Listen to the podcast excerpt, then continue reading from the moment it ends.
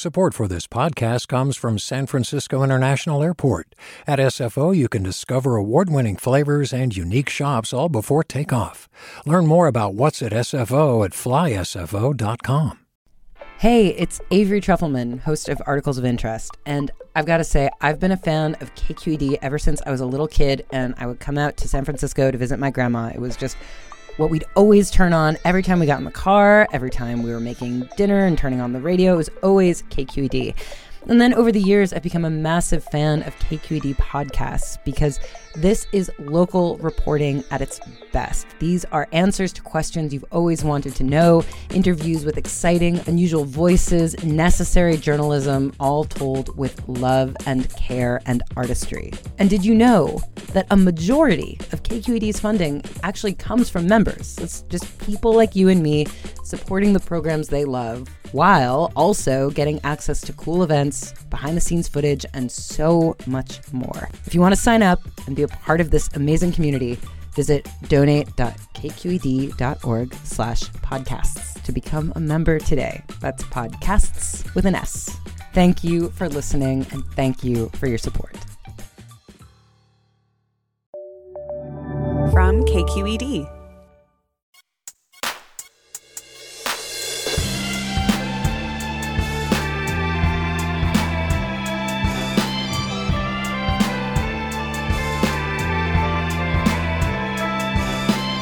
From KQED in San Francisco, I'm Mina Kim. Coming up on Forum, comedy is a whole thing now, says Jesse David Fox, comedy critic for Vulture.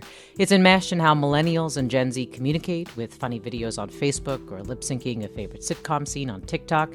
It's how we process politics and presidential campaigns or deal with frustration and even personal tragedy. And yet, Fox writes, people, including comedians, push back on attempts to take it seriously. We'll talk with Fox about why he thinks this needs to change and about his own analysis of comedy from the 90s to the early 2020s in his new book called Comedy Book How Comedy Conquered Culture and the Magic That Makes It Work. Join us.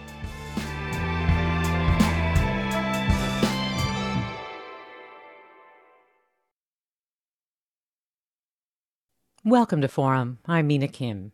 Comedy has ascended as a major cultural force. Jesse David Fox, a comedy critic for Vulture and host of the podcast Good One, says there are more comedians of a greater variety performing for larger audiences across more platforms than ever. And we are turning to comedy to do more things than just make us smile or laugh. We're using it to understand the news, politics, and presidential campaigns to address social tension and also to have a release from it, to cope with personal pain. Fox says an art form this influential deserves to be taken seriously and explored deeply, and that's what he's done with his new comedy book. What have you turned to comedy for? Has a comedian or a comedy bit meant something to you? Jesse David Fox, welcome to Forum. Thank you so much for having me. Really glad to have you. Your book is a serious look at the art of comedy, but it opens with this line. You write, This is a love story. Full stop, nothing else. Mm. then you go into a story about interviewing Jerry Seinfeld. But but why did you write that first line and just wanted to stand there? Yeah, I, I couldn't get it out of my head once I thought of it. And then pretty quickly I realized I stole it from the TV show Fleabag, and I, and I debated if I was allowed to do that. And then I and then I, I realized a few things, which is, can I lean into that? Can I then call back that I did that? Play with the fact that maybe some people reading the book would be um, wondering if I intentionally took them from Fleabag or not. And I and I wanted, I, I, I wanted to make it clear that everything in this book be it the deep analysis, this sort of heady exploration where I'm quoting philosophers or quoting academics, to times when I'm being somewhat negative towards how comedy, comedy is being used, all of it is done out of love. And I want that to be sort of the overriding feeling that this is a book for people who love comedy and, and maybe would like to deepen that love. Is this because you were also thinking about what you describe as the strong apprehension of taking comedy seriously and appreciating it as an art form? Like it's almost like if you do focus on it in that serious vein, it takes something away. Yeah, I think so. I think when I that was the sort of the first thing I felt I had to address, which is that I'm uh, this book is allowed to exist. This book should exist, and and that I am not at all trying to remove the joy out of consuming comedy.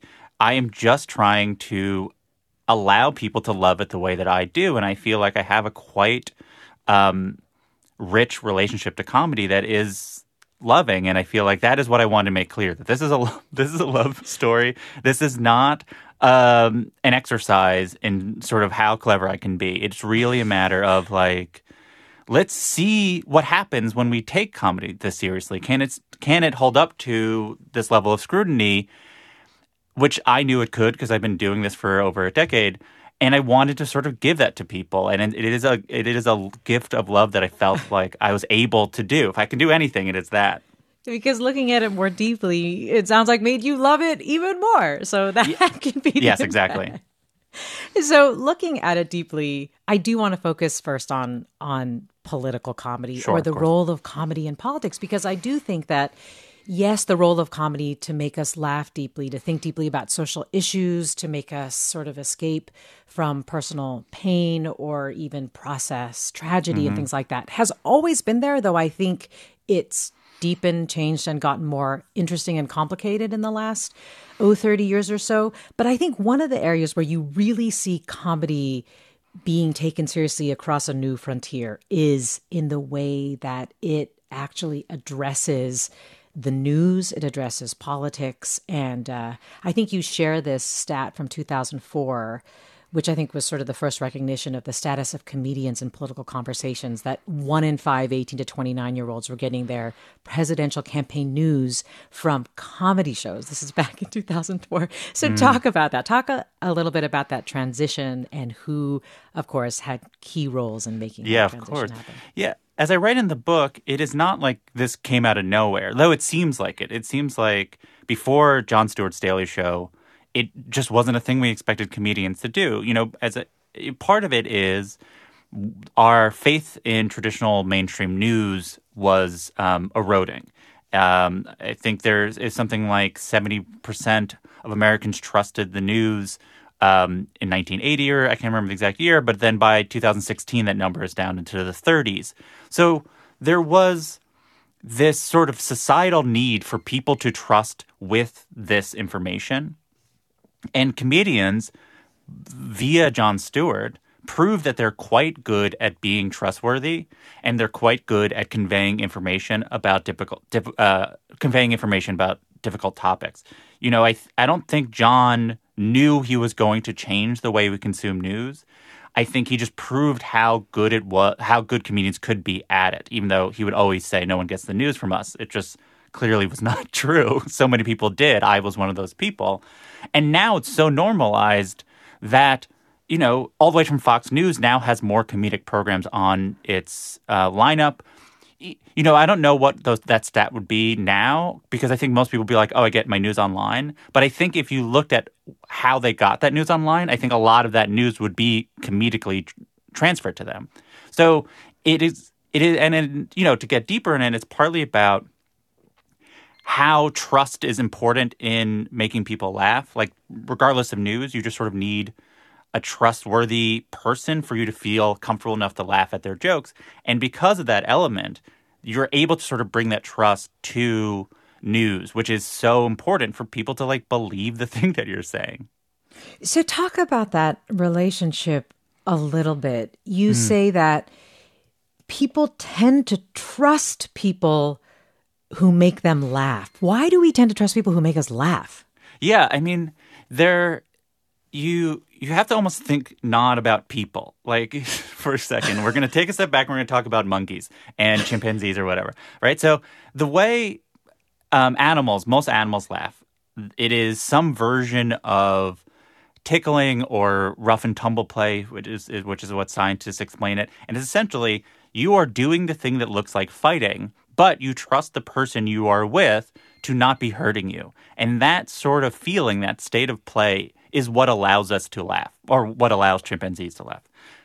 If you then just sort of evolve that forward, I mean, even if you look at babies, it's sort of the same thing, right? It's, it's like they they're not laughing at some witty pun; they're laughing because of some version of this is a person I trust not to be hurting me. They're being silly. This is a fun place to be. So, all of that evolves further and further to we as sort of sophisticated people need a higher level of trust to be able to laugh at more sensitive subjects, more complicated subjects. And that is sort of how it interplays, right? It, it is a matter of, you know, the news can be so heavy for us to be able to laugh at it. We need to trust the person is either on our side or just is a trustworthy person. And then once they have that trust, then they could use it both to make us laugh or to inform us about what is happening. And that is actually quite a great power to Yeah. to understand from reading your book that we are more likely to trust people to make us laugh and so with that great power of course comes the great responsibility of comedians to be or someone like a Jon Stewart to be accurate, right? And Yeah. he did at least for his part make a huge effort to do that. Right? Yeah, yeah. So I think there's a, I can't remember the exact year, but a pretty sizable evolution happened um, once Adam Chodikoff, who was a producer there, who whose background is, I believe, journalism, really was like, for this to work, we need to be as good as the news stations are in terms of fact checking. And I mean, I think if you look at those shows now, I believe they probably employ as many fact checkers as most major magazines do, just because of the nature of budgets. And I think there's a few things that involved in that. One, they realize their sort of responsibility. They realize the sort of hypocrisy that would be there if they were making it up when they're accusing a Fox News of doing sort of the same thing. I think also there is um, a comedic benefit, right? The, the the more accurate you are, the the more invested the audience can be, and as a result, sort of increasing the stakes of a joke, which allows for a larger relief of the joke. That's sort of also built into it. And I think, you know, as much as these people like to, well, let me back up. People who, Jon Stewart and people who worked for Jon Stewart like to pretend they, they don't make the news. Everyone else is willing to acknowledge they're doing it a little bit. But um, they they do such a good job because they they don't have um, they are unencumbered by certain things news have to sort of tell the story straight. And I think also they're just really good at talking. That is the thing about com- comedians across sort of all parts of this book, which is comedians are good at talking. They're interesting to, to talk about. You know, they're the, I, I compare it to a substitute teacher who teaches you poetry through the lyrics of Taylor Swift, or you know, they are interesting to listen to. And the longer you listen to a person, the more information they can tell you. Right? It's like Yeah. I don't think anyone, when Jon Stewart first provided people real information on The Daily Show, I don't think anyone could have imagined what a John Oliver episode would look like. But that is a guy talking just at you for 25 minutes about subjects you did not care about before, sometimes did not care about before the episode. The fact that he can keep you entertained and informed is a rare skill. Yeah. Well, we're coming up on a break, but I do want to ask you if you could just talk a little bit about how comedians, especially even Jon Stewart, as he was trying to do this, were sort of handling that new power of being believed. Uh, yeah. Yeah, I mean, I think it, it'd be. I think. I think when you look at Jon Stewart, those first few years, you sort of you would see a push and pull, right?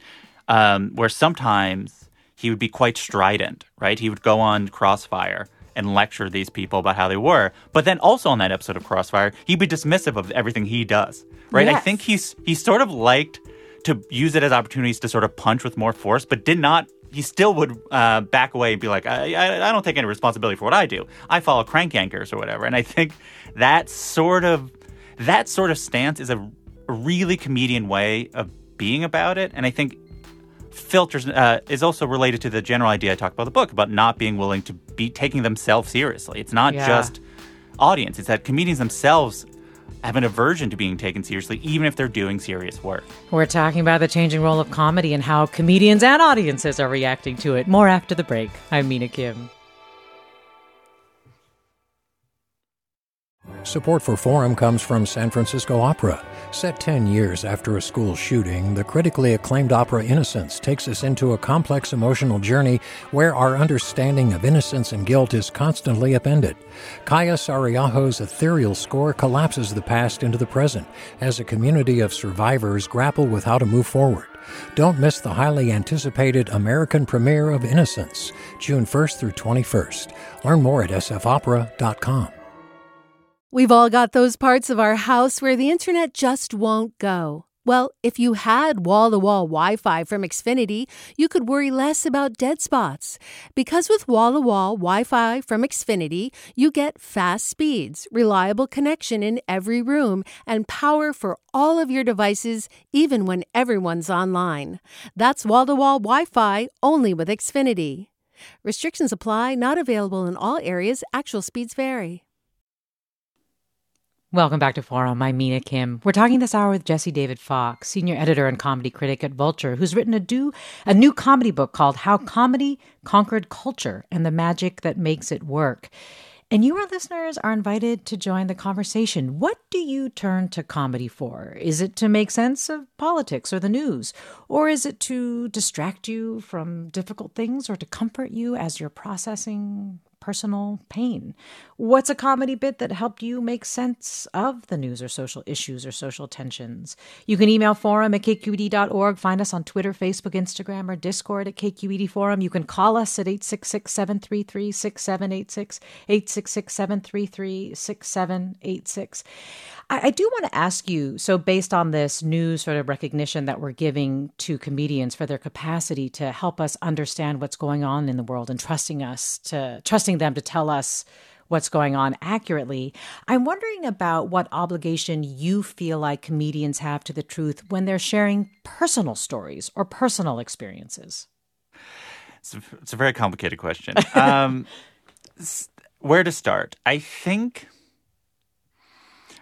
I'll say two things. First is the the live audience, and then a filmed piece, which I think is a distinction worth noting. And so, truth is a fudgeable idea in a lot of art forms, and I, comedy is not um, removed from that debate. And I think, though, when people see a stand-up comedian, they assume they are telling the truth they are doing as much manipulation as any sort of artist might do in terms of conveying their lives. And and not only that, that sort of fudging and manipulation is somewhat determined by what the audience is responding to. Uh, the example I talk about in the book is this story called "The Machine" by this comedian Bert Kreischer, and he, he it never was working and and he realized the reason it wasn't working was because he was too committed to proving it was true instead of just listening to what the audience was responding to. So instead he added sort of a false ending that gave the story closure that was just not a real thing that happened because that's what the audience felt the story needed. So that's always what is happening when a comedian is going on stage. They're seeing where the audience is at and adjusting the jokes accordingly, even if it is autobiographical. And that is the process. And I think it is a beautiful thing, right? I think that because what you're able to achieve when you're really open when you're doing that is that you're getting at a truth that is beyond just sort of your personal subjective truth and getting to something that is more related to what the collective feels is true. And that is a rare thing for an art to be able to do. So and and especially if you're sort of opening yourself to be vulnerable to express complicated things with an audience that is sort of the live audience beautiful thing what you're doing it becomes obviously so much more complicated when it is put in front of when it's filmed and put into a different situation with a different context and it is definitely more complicated with when the stories you're telling serve a sort of larger societal point and obviously in the case of Hasan Minhaj, when that societal point is part of because your work outside of your stand up is sort of making political arguments. But the comedian, so obviously that's all that sort of makes more complicated, but like ultimately the comedian is as um, responsible to be as truthful to the audience as any art uh, as any other artist is. In so much as when you look at a painting, you're not you're not debating is this exactly what it looked like. That is my that's the hope that I have for it, which means when you see a comedian telling a story, I don't want you to either want to fact check it or think it's not true. I think you're just trying to to see it as they're expressing what their truth feels like and being able to convey that is much more interesting than literally recounting the facts and figures of their life, at least to me. Yeah, I think what I'm struck by in that in that experience with Hasan Minhaj, and I think you talk about this a lot, is less the question of whether or not his stories were truly true or not, right? Mm-hmm. Whether they were emotionally true or factually true or whatnot. But the fact that people care so much about whether or not yeah. he told the truth. yeah. That's so funny. That was my that was my first reaction before I read the story, which was like, wow. And I think that I was not I was surprised. I guess I shouldn't be surprised because I you know I, I write partly in the book to explain this, so I felt people that didn't know. But I I think there is something deep in the stand-up audience relationship where the audience barely even thinks the comedian is doing anything. Like this this has existed with comedians for hun- like a hundred years. Like they'd be doing what sound would sound like as really jokey jokey stand up, and the audience would still think they're just making it up on the spot, right? So that sort of feeling has continued even when the comedians are doing like obviously more ambitiously crafted stories. So I think people get really invested in truth and and get really invested in the stories. And then because they're really invested, it feel like they feel the truth so viscerally. So when you find out that they might not be exactly true, you have one of two options. One is you it is a sort of um, boomerang where you felt so strongly one way, now you're sort of shocked in the other direction. Or you sort of can accept that um, that you can accept that th- that ultimately um, sorry, I'm trying to remember. Uh, you can accept that like that was just sort of the experience that they're trying to give you to kind of convey their story. And that is I think a lot of people a lot of people would prefer being naive maybe about it or or are naive about it. So I think the reason that it was such there's such an investment was they didn't know that a comedian was doing this. They feel huh. maybe tricked, right? And to me, I would not think to be tricked just like I wouldn't be tricked if I learned that a magician did something, right? Like it and I you know as I I often say like comedians are magicians, they're not wizards. They're not doing a magic trick up there. They're not t- just telling you a random story from life and somehow it's impossibly funny. They're a magician. They've crafted this thing to get a specific response, be both laughter and be both pathos and explaining themselves. But if you're really invested in the sort of illusion that this is a real thing that's happening here, when you learn it's not, it's going to be, you know, a strong reaction the other way. We're talking about the, the power and popularity of comedians and comedy today uh, with Jesse David Fox. And you, our listeners, are joining the conversation, telling us what comedy, what role it plays for you. And let me go to caller Judith in San Francisco. Judith, you're on. Yes, hi. Well, some 40 years ago in San Francisco, there was a conference uh, that was for a weekend, and it was called The Power of of of um, comedy and um, comedy and la- laughter. That's right. The power of laughter and play, and mm. it was it was it was an amazing kind of an event. It was for people like me who had cancer at the time, and it had different seminars and people like um, Norman Cousins from the um, uh, he was was was a big advocate of the the power of, of laughter and play. Wow, Judith, you're making you me aware think... Yeah. Oh, sorry. Are you aware of it, um, Jesse? I have not. I have not. I've not heard of this this conference. I am aware of the sort of power of play. Play is the um, theory of comedy that I subscribe to. There's a variety of theories, and and the one that I think makes most sense of what it feels like to be in a comedy show or watching a comedy is play. And as I said, it's not unlike the chimpanzee, which is if they're if they understand that they can experience a sort of dangerous situation in a playful way that allows them to laugh, and there is something really freeing about that. It allows you to sort of rise above your situation, um, because you know there have been studies about laughter and being the best medicine, or you know, as that saying goes, and and obviously it depends on what your ailment is and what you're looking for it for. So, like, yes, it can't sort of cure any specific ailment. However, if the thing that you're dealing with is um, um, an inability to laugh at your situation, then obviously comedy is really great at that. It is ability to these people are professional laugh makers. And if you can't do that because of you're just too in your own situation, it offers a certain sort of aloofness. And that aloofness is lightening. And that lightening allows you to sort of carry on with your life. Yeah, you've talked about how the role that comedy played for you in dealing with personal tragedy. And uh, do you want to say a little bit about that? Yeah, sure. I mean, I, the the book is sort of framed around this a little bit. So, you know, my mom passed away when I was young, and then um, more recently, my brother passed away, and and after and partly the after my brother passed away, I was already um, I already was writing about comedy. I knew what comedy could do for me and has done for me. So.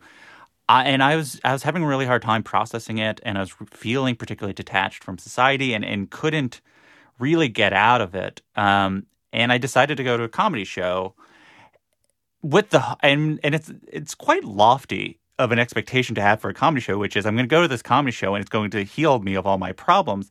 And so, and I, I was very fortunate. I, I, picked the right comedian, which is a comedian Reggie Watts, who, for those aren't familiar, it, it's somewhat hard to describe, but he just sort of starts a song, and what that song ends up being, and what that song is about will vary based on how the audience responds.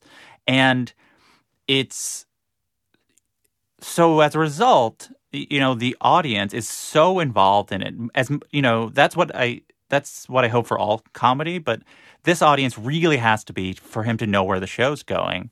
And I felt really connected to the audience and and it felt less like I was one person dealing with one thing and we were 250 people um, just dealing with what it means to be a person, not to get too metaphysical about it.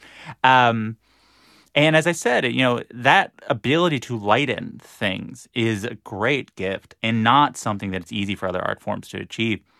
And and what makes comedy special? You know, other art forms are great and they can do certain things, but the thing about comedy is that lightening quality. And, you know, life can be quite heavy sometimes. Yeah. Actually, I want to play a clip that you provided to us. This is of Maria Bamford talking about, well, sharing with the audience about her mother's death. Oh my goodness, how delightful. You guys, uh, some people love life. Uh, I've always been on the fence about the whole thing. I could go at any time. Uh, what I would really like is a sharp blow to the head that I do not see coming, right? Surprise me. My, uh, my mom loved life. Uh, my mom could squeeze joy out of an AT&T customer service call. Sandeep, so can I ask you a personal question? Are you Hindu? Well, I was just wondering because we've been on the phone for over two hours. Is your phone hot? Because my phone is hot. So, are you going to the river pilgrimage? Are you going to the Kumbh Mela? Yeah. Right, right. Of course. Well, I know that bridge collapsed and 40,000 people died. No, I know, I know. But you're going. You're going. No, you got to have faith. You do. I'll say a prayer for you. Of course, I'll hold. so, talk about why you wanted to share that clip. Sure. Yeah, it makes me cry. Um, sorry. Um, it's. I think there's a couple reasons. One, I think Maria is uh, the greatest comedian alive, and I think you can see it already in just that one minute clip. She did that on the late uh, the Late Show with James Corden, or Late Late Show, which is not a setting where people usually talk about death, let alone open with it. And she's able to do certain tricks to get this audience who maybe not know, maybe doesn't know who she is, who definitely was not expecting a set like this, on board and so you sort of have certain sort of joke writing techniques, the certain things she does with language to sort of soften the blow of what she would be revealing. Um, how she uses her voice is incredible. And the thing that I really highlight in the book, where you know the, I write about this, is how she uses the word "loved." She doesn't say at any point in the set that her mom passed away. All the way, the only way you know is because she introduces the idea of death early on, and then she says, "My mom loved loved life." Right and just using of that past tense allows the audience to understand the sort of space they're in without yeah. sort of holding them back and it's the the other context of it is this was I can't I honestly can't remember what year it was. Let's say it's 2002, 2022. So she did the set, I believe. So this is a set she worked on during the sort of height of lockdown, and you know, and she she works on her set unlike any comedian on earth. She'll do comedi- she'll do sets for one person. She'll do sets for at four o'clock in the afternoon. She did sets on Zoom right away. I saw one show of hers where uh, she did a set late at night, then went to sleep, and then said, "Okay, goodbye," like, and kept the camera on while she was sleeping, and said goodbye, thank you when she woke up in the morning. And th- the thing about the, you know, earlier in the book, I read about 9 11 and sort of com- how comedians help with that. But the thing about what happened with COVID is that it was not a discrete event where it happened and then we process it, right? It is a thing that was constantly happening. And as I say, it's sort of hard to process loss when you keep on losing at that moment. That was still while people were dying from it. People are still dying from it now. And her ability to allow us to take a step back, both laugh at a sort of laugh at tragedy and also process it is a beautiful thing. And um, it was really important for me to have that towards the end of the book because it was really meaningful for me. It did allow me to um, stop and think about the sort of years had passed since my brother had passed away, since COVID, and it, it's as good as com- comedy can be. And uh, you know, I was asked to provide some jokes to talk about, and I was like, I don't know if I can think of anything better. And as you heard, like I'm talking about pretty heavy subjects, and I'm getting quite emotional, but people are laughing through all of that, and that is that is pretty incredible. Yeah.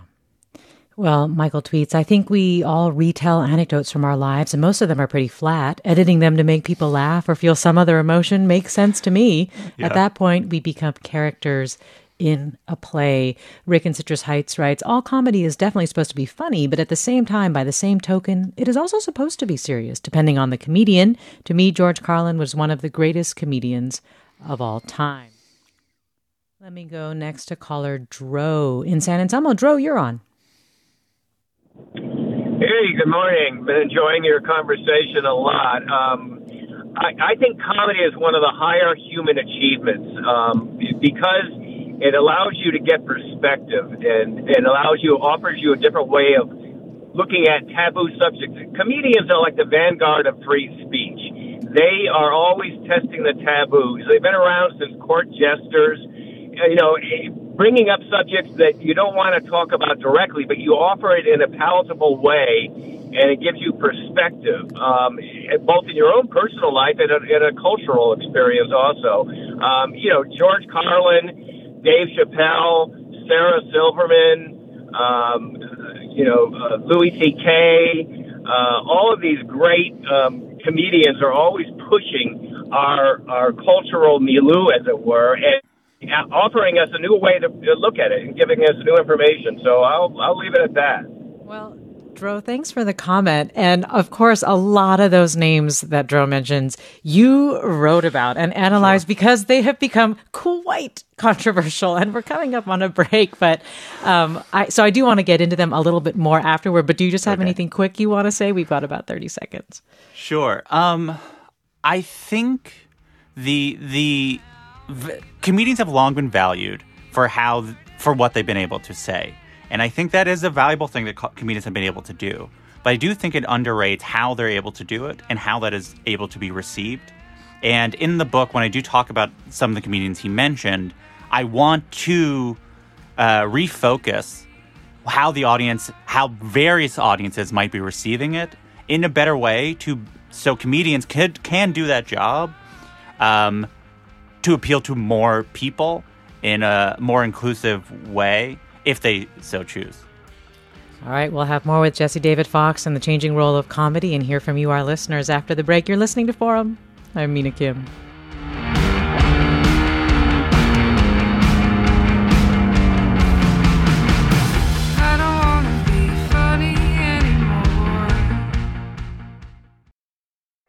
Support for Forum comes from San Francisco Opera. Set 10 years after a school shooting, the critically acclaimed opera Innocence takes us into a complex emotional journey where our understanding of innocence and guilt is constantly upended. Kaija Saariaho's ethereal score collapses the past into the present as a community of survivors grapple with how to move forward. Don't miss the highly anticipated American premiere of Innocence, June 1st through 21st. Learn more at sfopera.com. We've all got those parts of our house where the internet just won't go. Well, if you had wall to wall Wi Fi from Xfinity, you could worry less about dead spots. Because with wall to wall Wi Fi from Xfinity, you get fast speeds, reliable connection in every room, and power for all of your devices, even when everyone's online. That's wall to wall Wi Fi only with Xfinity. Restrictions apply, not available in all areas, actual speeds vary. Welcome back to Forum. I'm Mina Kim. We're talking this hour about the cultural significance of comedy and how much it's grown over the last 30 years. Jesse David Fox has looked at the 90s to the 2020s and dissects how comedy has helped us make sense of the world, help us respond to cultural moments, has provided us a language to come together, to heal, or even protect each other. But it's also done a lot of controversial things as well. And just before the break, we were talking about that. You, our listeners, are invited to share what comedy has done for you. You can share them at 866 733 6786 by emailing forum at kqed.org or finding us on Twitter, Facebook, Instagram, or Discord. And uh, this listener writes after watching a horror movie, I always have to cleanse my palate with an episode of Modern Family. I've definitely turned to comedy after a horror movie.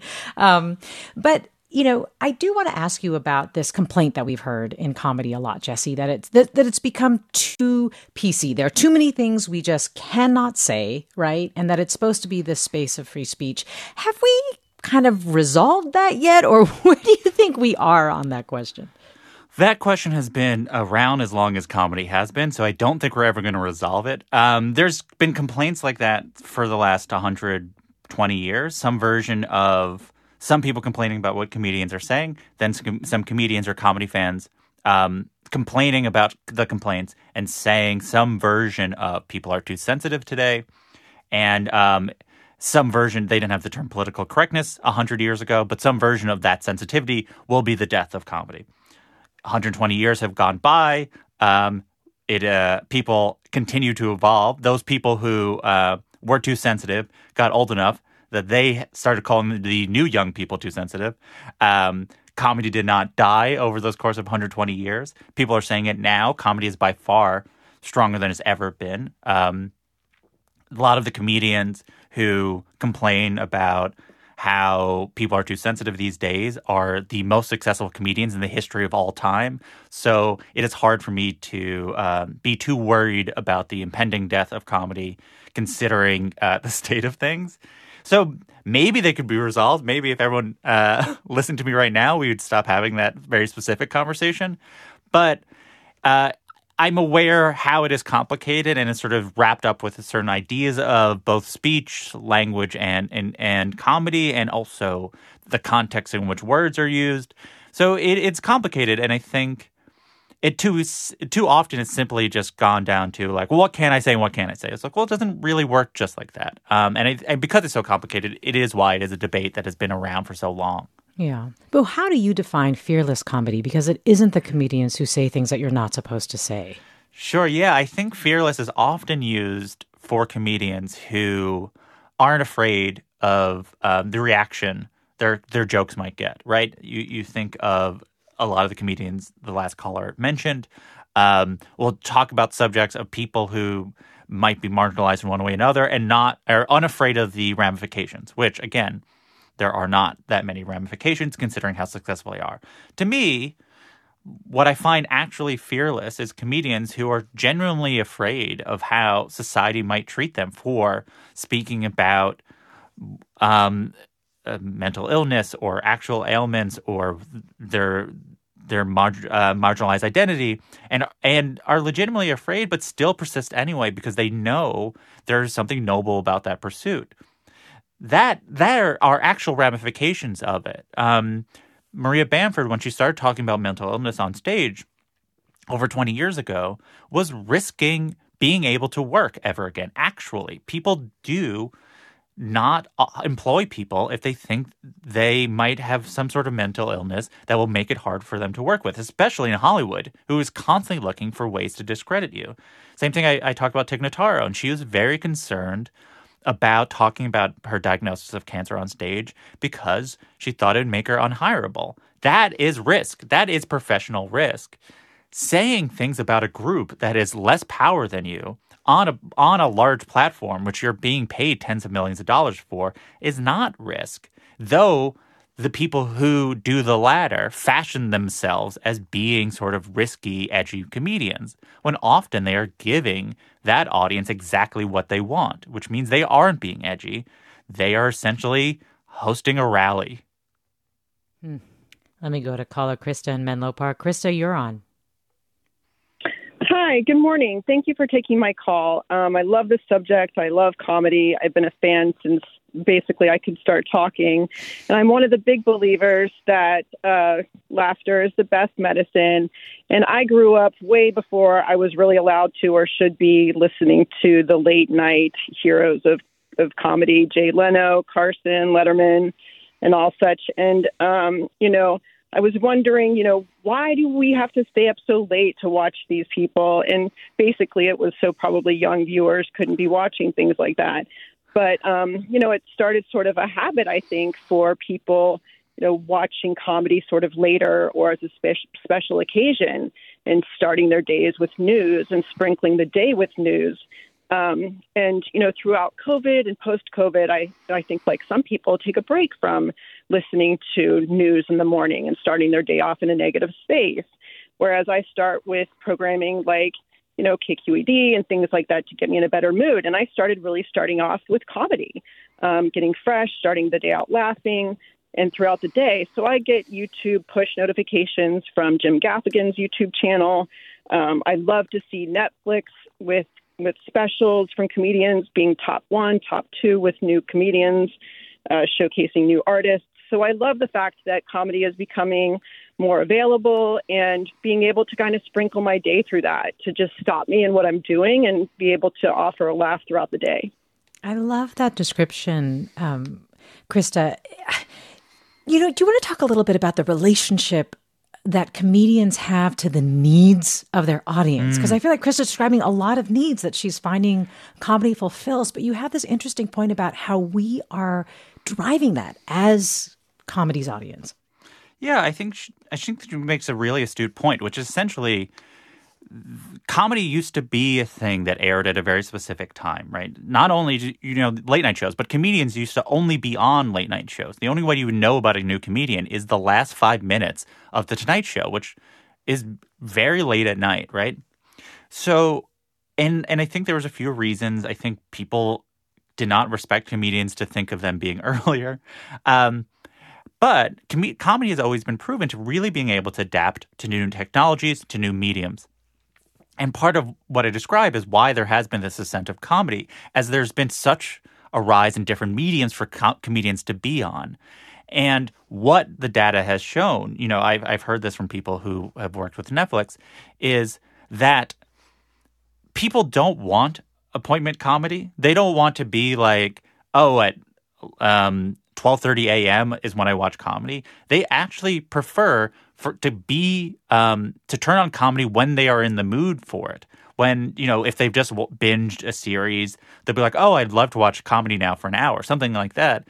Having that accessible is much more in in line with essentially what it's like to see a comedian, which is like you enter a space and you're in the mood to be seeing a comedian, then the it makes it easier for the comedian to do their job because it is not a one way relationship.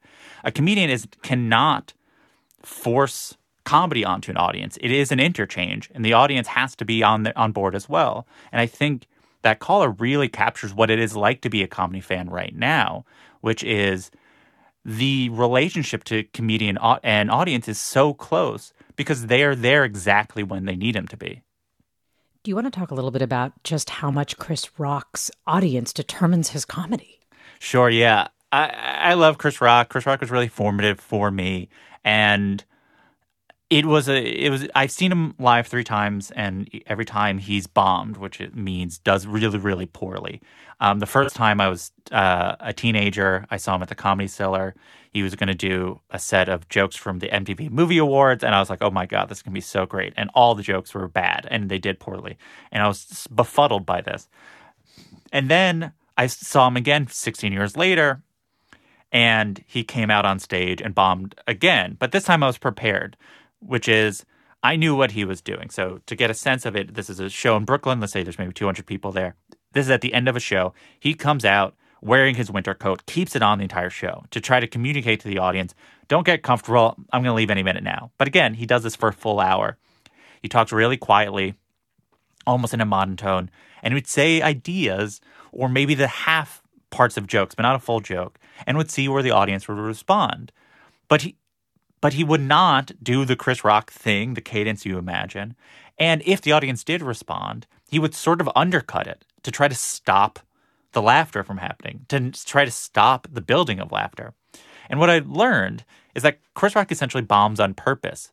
He believes that an audience is truest to their reactions to things if they're not riding off the energy of his celebrity or just the room. So he will essentially do a really bad comedy and and get a sense of like what is such an undeniable idea that even if the audience is in a bad mood, I can get them to, to react or laugh in some ways. And then he sort of builds from that. And he keeps on building that and he keeps on listening to the audience. Um, and it it is why, especially sort of when he's at his peak and he had had enough time to work on specials, it really was like those those, those two specials in the, the mid and late 90s are like to me the pinnacle of like how hard a comedian can kill which means do really well with the audience um, because of how intimately he understood exactly where they were at. And so when he turns on all of the things that we think of as chris rock it really hits. So if the audience is this determinative what do you think they're communicating when they are not necessarily demanding that something always be funny. Like you see mm. the popularity of shows like The Bear or the kind of reaction that Hannah Gadsby's Nanette got. Yeah, I think funny is a funny word. I didn't mean to do that. Funny is an interesting word because we associate funny with laughter. And it makes sense, right? Like when you imagine some you see a thing that was funny, you're imagining laughing. However, there's a lot of things that are happening between those moments where you laugh. You know, sometimes it's just a person explaining a situation and then at the end of it you laugh. But that state, you're sort of explaining the situation, you're not laughing. You are still feeling the energy of funny, right? Like I, I, go to go back to the chimpanzees when they're running around, they're not laughing at every moment, but they're in the playful state. And um, over the last 10 years, there's been a rise of what I call post comedy shows and specials which just means comedy shows that put you in this state in some way, but do not give you the relief and the release um, that you expect from a comedy show. And they all do it for a purpose. You know, The Bear, it's because they wanted to feel tense, right? The, especially the first season. They really wanted to capture how tense it is, but they didn't want to feel so tense that you're like overwhelmed by gloom. They just wanted to convey how it was and keep you in that sort of frantic state. And with Nanette, Hannah Gadsby had a lot of jokes at the beginning, and then they they sort of remove that so you can see what it feels like to not have release to further the point they were trying to make. These were all sort of deliberate artistic decisions to sort of um, confront this um, one-to-one relationship that the audience often has with comedy and laughter, and and I, I, I, compare it to movements that happen to in a lot of other art forms. Um, the sort of the rise of modern art uh, is, especially modern painting, was a, a, rejection of the need for paintings to be representative, to be only beautiful, and allow them to sort of achieve different things. Or um, post-structuralist architecture was we don't need buildings to be inhabitable. We just want them to adhere to the ideas of what is a beautiful building. For comedy, what I call post comedy shows or, or, or specials are just sort of divorcing that relationship just so you can look at comedy differently and think differently and appreciate the art differently.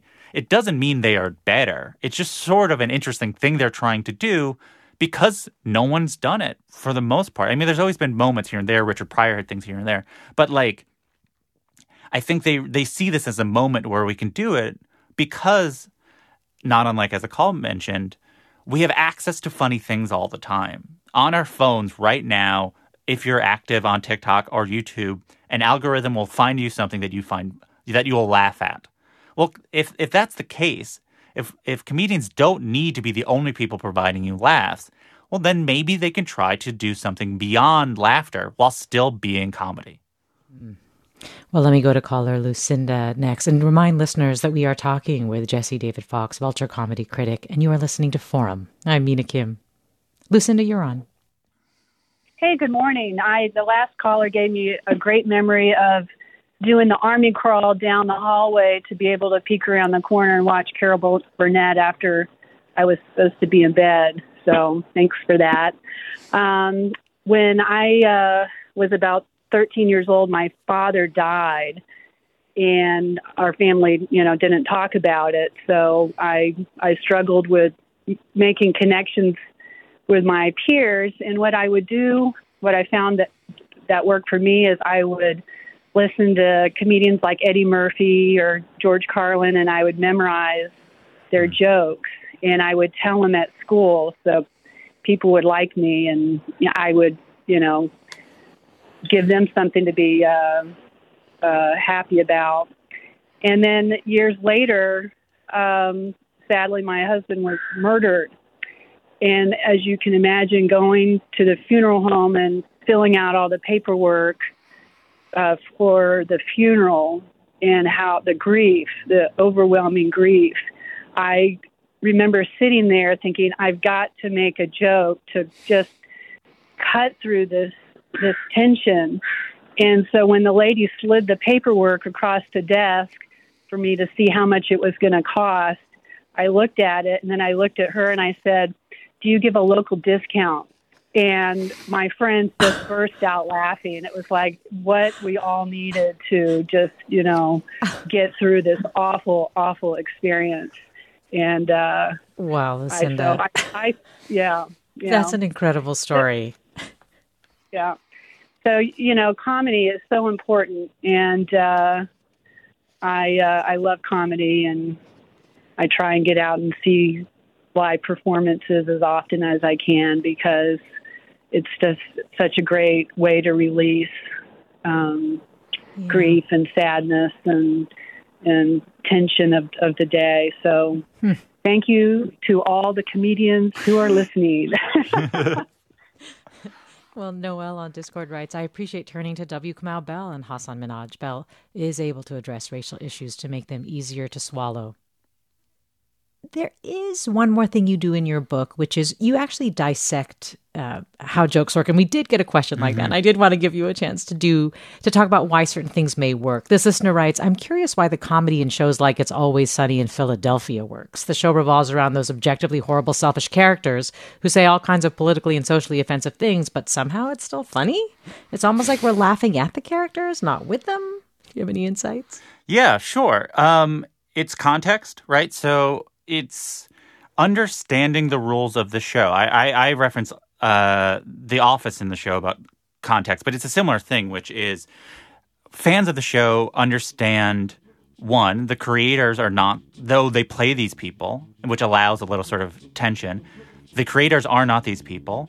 They not only that, the creators hate these people. The show hates these people. The show wants you to understand that they things are they understand it's wrong. And because you have that context, then you can be in a playful state because you understand uh. that everything is is essentially the opposite, right? it creates a agreed upon understanding of irony. And when you have that, then there's a juxtaposition that is funny, which is like this is an awful thing. However, I feel safe laughing at it. Not yeah. unlike the chimpanzees, right? It's awful there's to that... fight your fellow chimpanzee, but there's that community. Playful, yeah. okay. Well, the book is Comedy Book How Comedy Conquered Culture and the Magic That Makes It Work. Jesse David Fox, thank you. My thanks also to Caroline Smith for producing today's segment. And thank you, as always, listeners. This is Forum. I'm Mina Kim. Funds for the production of KQED's forum are provided by the John S. and James L. Knight Foundation, the Generosity Foundation, the Germanacos Foundation, and the Heising Simons Foundation. Support for Forum comes from San Francisco Opera. Set 10 years after a school shooting, the critically acclaimed opera Innocence takes us into a complex emotional journey where our understanding of innocence and guilt is constantly upended. Kaija Saariaho's ethereal score collapses the past into the present as a community of survivors grapple with how to move forward. Don't miss the highly anticipated American premiere of Innocence, June 1st through 21st. Learn more at sfopera.com. We've all got those parts of our house where the internet just won't go. Well, if you had wall to wall Wi Fi from Xfinity, you could worry less about dead spots. Because with wall to wall Wi Fi from Xfinity, you get fast speeds, reliable connection in every room, and power for all of your devices, even when everyone's online. That's wall to wall Wi Fi only with Xfinity. Restrictions apply, not available in all areas, actual speeds vary all over the country. We need to improve reading in Wisconsin. Schools are changing the way they teach reading. I'm calling for a renewed focus on literacy. We have gotten this wrong in New York and all across the nation. And it's happening because of a podcast. I think your podcast has changed my life. And I'm going to share this podcast with everyone I meet. Sold a Story investigates how teaching kids to read went wrong. New episodes of Sold a Story are available now.